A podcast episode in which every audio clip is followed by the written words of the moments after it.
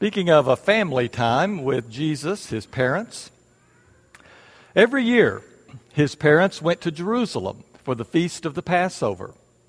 When he was 12 years old, they went up to the feast according to uh, the custom. After the feast was over, while his parents were returning home, the boy Jesus stayed behind in Jerusalem, but they were unaware of it. Thinking he was in their company, they traveled on for a day. Then they began looking for him among their relatives and friends. When they did not find him, they went back to Jerusalem to look for him.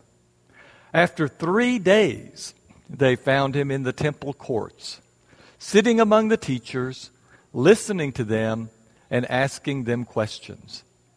Everyone who heard him was amazed at his understanding and his answers. When his parents saw him, they were astonished. That's a nice way to translate that word, by the way. His mother said to him, Son, why have you treated us like this? Your father and I have been anxiously searching for you. Why were you searching for me? He asked. Didn't you know I had to be in my father's house? But they did not understand what he was saying to them. Then he went down to Nazareth with them and was obedient to them. But his mother treasured all these things in her heart. And Jesus grew in wisdom and stature and in favor with God and men. May God bless the reading of his word.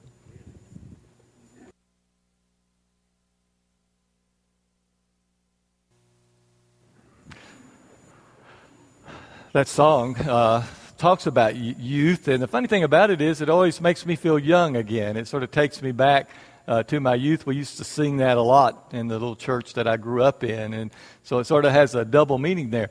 And the interesting thing is, too, this story that we just read kind of takes you back to Bible class as a kid, doesn't it? I never understood why we chose this story to teach our children. Uh, because if you think about it, it's got some interesting questions that arise in this story of the boy Jesus. It's a marvelous story uh, because in it we get a glimpse of Jesus and really our only picture of him between being an infant and an adult. In this story of Jesus in the temple, there in Jerusalem, we hear his first words. Now, by the time this story occurs, Jesus is 12 years old, but in Scripture, he hasn't yet spoken, has he? So here in this little story, we, we, we guess that he was speaking before he got to be 12, but this is the first time that we actually get to hear the words of Jesus. In this story, we get a little glimpse of his family life and maybe what it was like growing up in Nazareth among a very religious family that was very devoted and made this trip from Nazareth to Jerusalem every year to participate in the Passover. In this story, we see Jesus right there on the verge of his teenage years. Uh, any of you remember teenage years?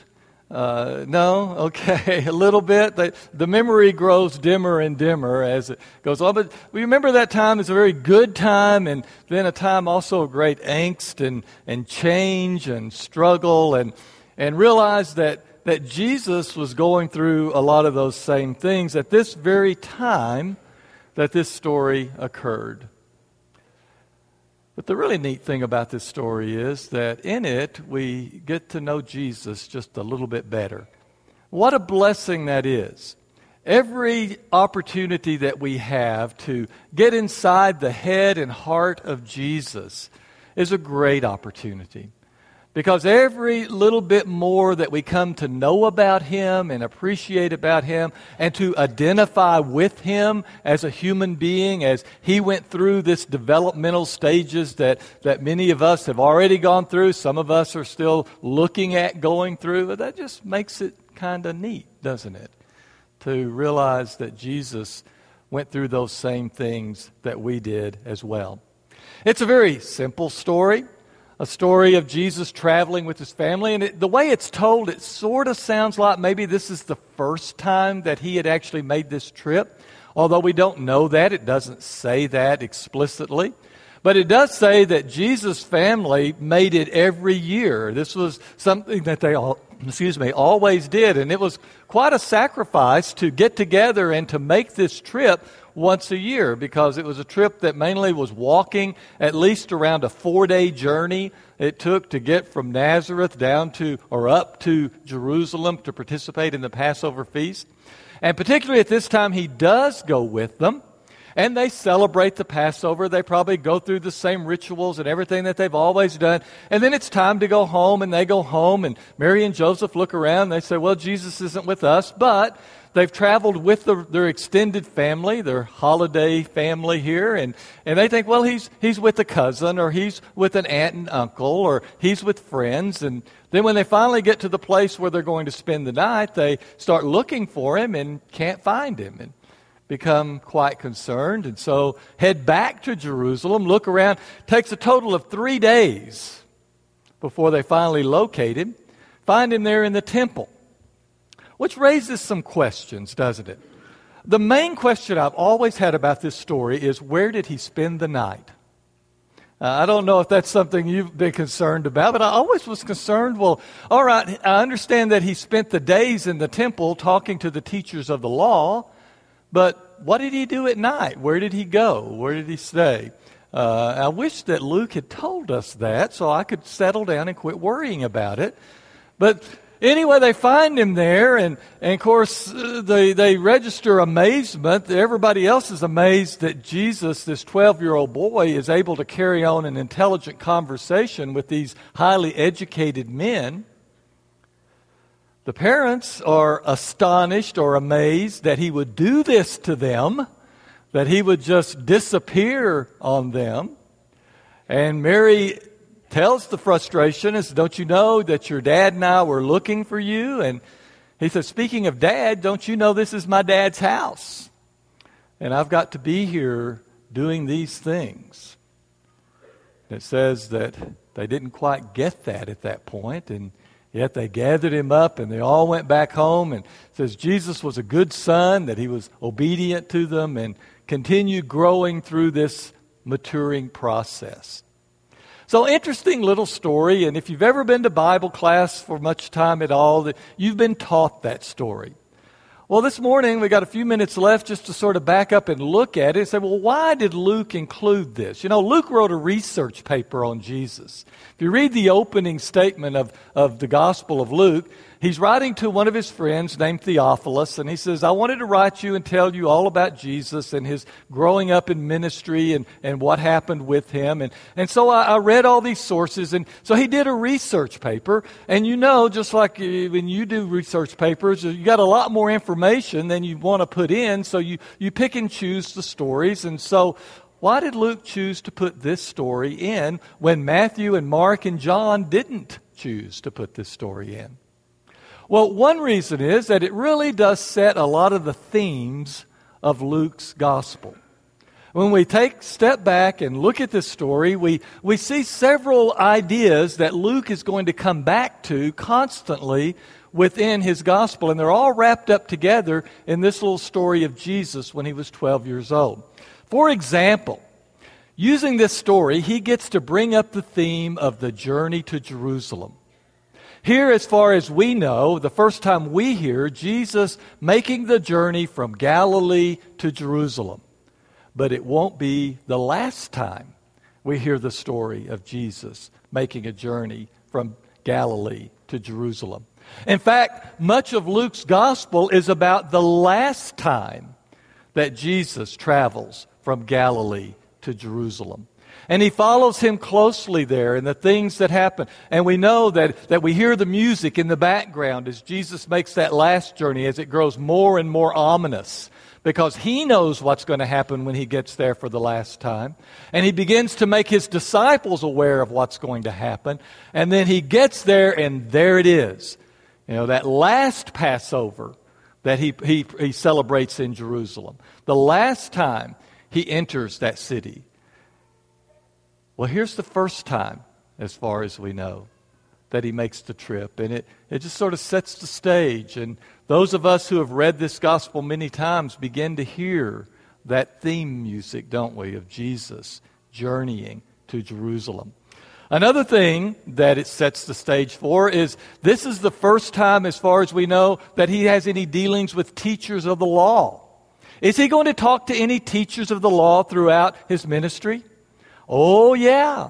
In fact, much of his ministry is wrapped up in these conversations that he continues to have with these same guys that he's talking to when he's 12 years old.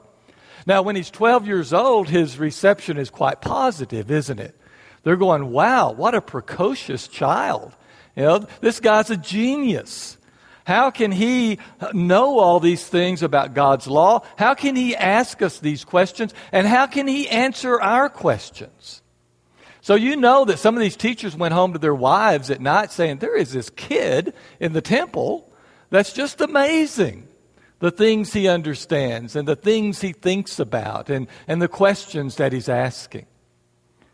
However, throughout the Gospel of Luke, it doesn't remain quite that positive, does it? Because they begin to realize as they talk to the adult Jesus that he has some different ideas and that he's calling them on the carpet and he's questioning their understanding of the law. And he's challenging them to see a deeper level of the things that God has established and has seen. And even presents himself as the one who fulfills the law that they've been teaching. But here in this little story, we hear the opening notes of that theme that Jesus is first, for the first time, encounters these men who will become very, very important to his ministry and the events of his life. Also, in this little story, we hear a minor chord struck when we hear that Jesus' parents looked for him for how long? Three days. Three days. I don't have to tell you what important theme that plays in Jesus' life. As we begin here at the beginning of the gospel, hearing of people being separated from Jesus for three days, of, of being frustrated about what's going on and where is he? He's hidden. And then after three days, discovering him again. And the joy, but also the confusion and the fear that went into all of that. It begins to lay the foundation for what will happen at the end of the story when Jesus once again is hidden from those who love him for three days. And then they find him again. And they rejoice, but they're confused and they're a little afraid. It also lays the important theme of the temple this is one thing that I have to confess that I don't really think of Jesus' connection with the temple very often. I always see Jesus out by the lakeside teaching, you know, or, or on the road teaching, and, and I just put him in different places. But Jesus spent much of his ministry in the temple. And the temple was an important place for him. And here at the beginning of his, of his uh, public life, he says, This is where I need to be. I need to be in my Father's house. And at the end of his ministry, whenever he's arrested, what does he say to them? He says, Why are you coming out here and arresting me like a thief? I was in the temple every day, teaching and with you. Why didn't you come and get me then? And we know also that there at the trial of Jesus, what is it that finally sticks? You know, they keep throwing charges against him and trying to convict him so that they can, can sentence him to death. And the charge that finally gets a little traction is that he spoke against the temple. So the temple is important to him. Those last days of his ministry, one of the last things he did was go in and clean that place out because it offended him that other people didn't realize what the purpose of his father's house was. And in fact, in that instance, he even goes to the point of saying, This is my house. So Luke begins here at the, at the opening part of his gospel by reminding us how important the temple is. And another theme that's struck here is the obedience of Jesus. Because there at the end it says that Jesus went back to Nazareth and, and he was an obedient young man to his parents.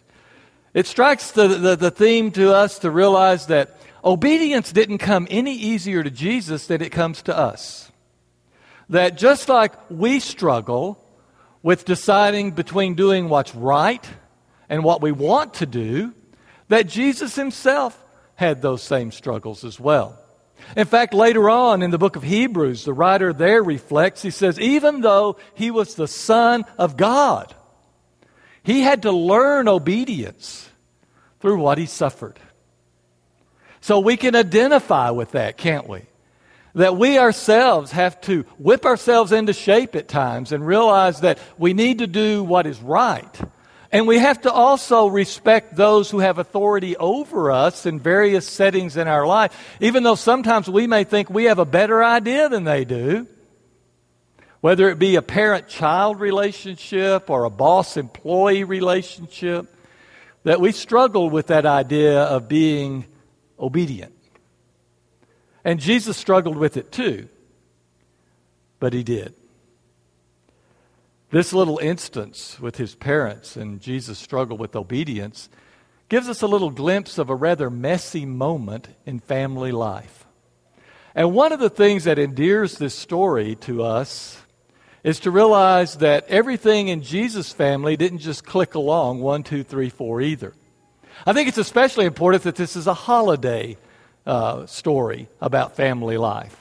You know, for most of us, Thanksgiving, Christmas are sort of the major holidays in our family. That's when we all get together. Well, for Jewish families, today even, and especially back then in Jesus' time, it was the Passover time. That was the big holiday. That's when all the cousins and the aunts and the uncles and everyone all got together.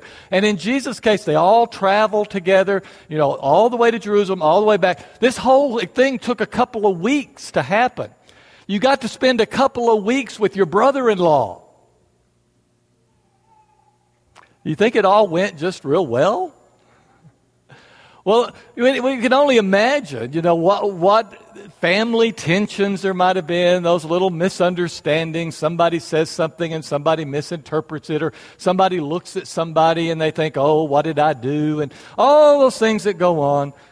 Well, here we have a story of this preteen Jesus beginning to act like a teenager.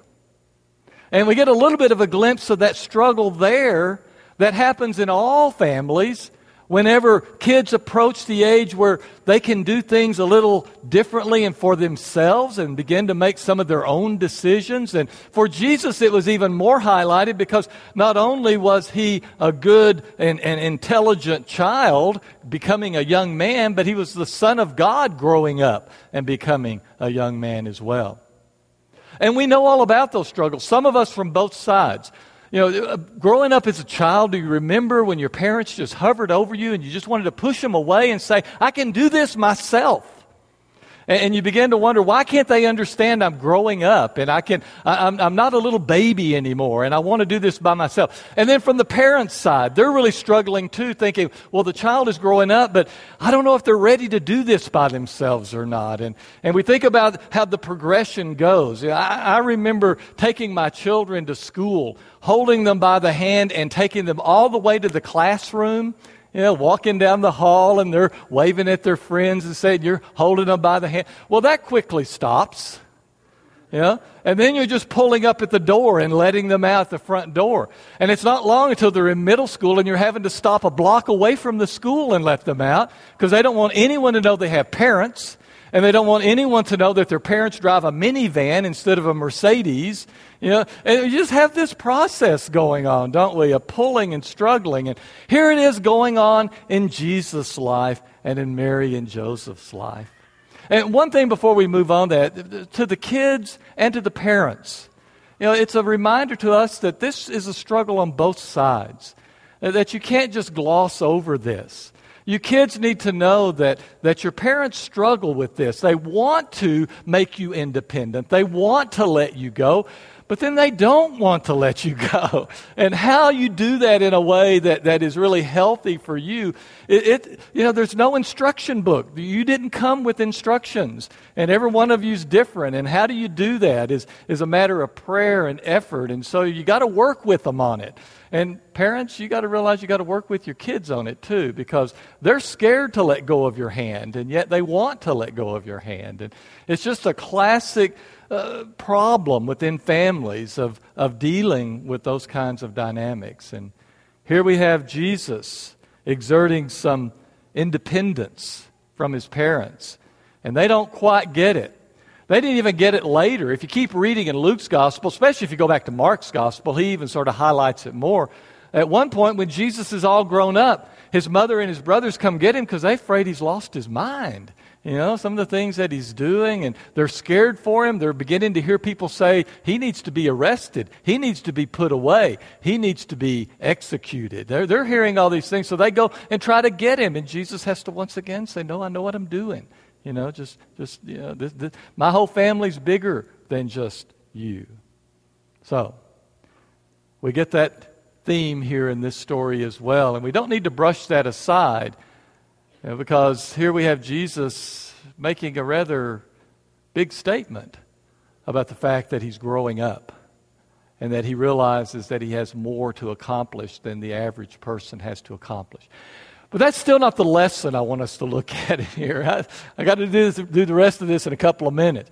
One of the themes that really jumps out here in this story is, is one that, that I want to take from it after looking at it through the week. There's a word that pops up a couple of times in this story. It's the word amazed. The teachers of the law were amazed at this child, just on the verge of being a young man you know, what he could do and, and his understanding. And his parents are amazed that he would do this, that, that he would make this decision to stay behind and to spend his time in the temple without telling them. It's not the first time or the last time that people are amazed at Jesus. If we back up in the story, we already find that people have been amazed at him. And if we push ahead into the story, we're just over and over, we're going to find people are amazed at him. He gets up and preaches his first sermon. What's the response? The people are amazed.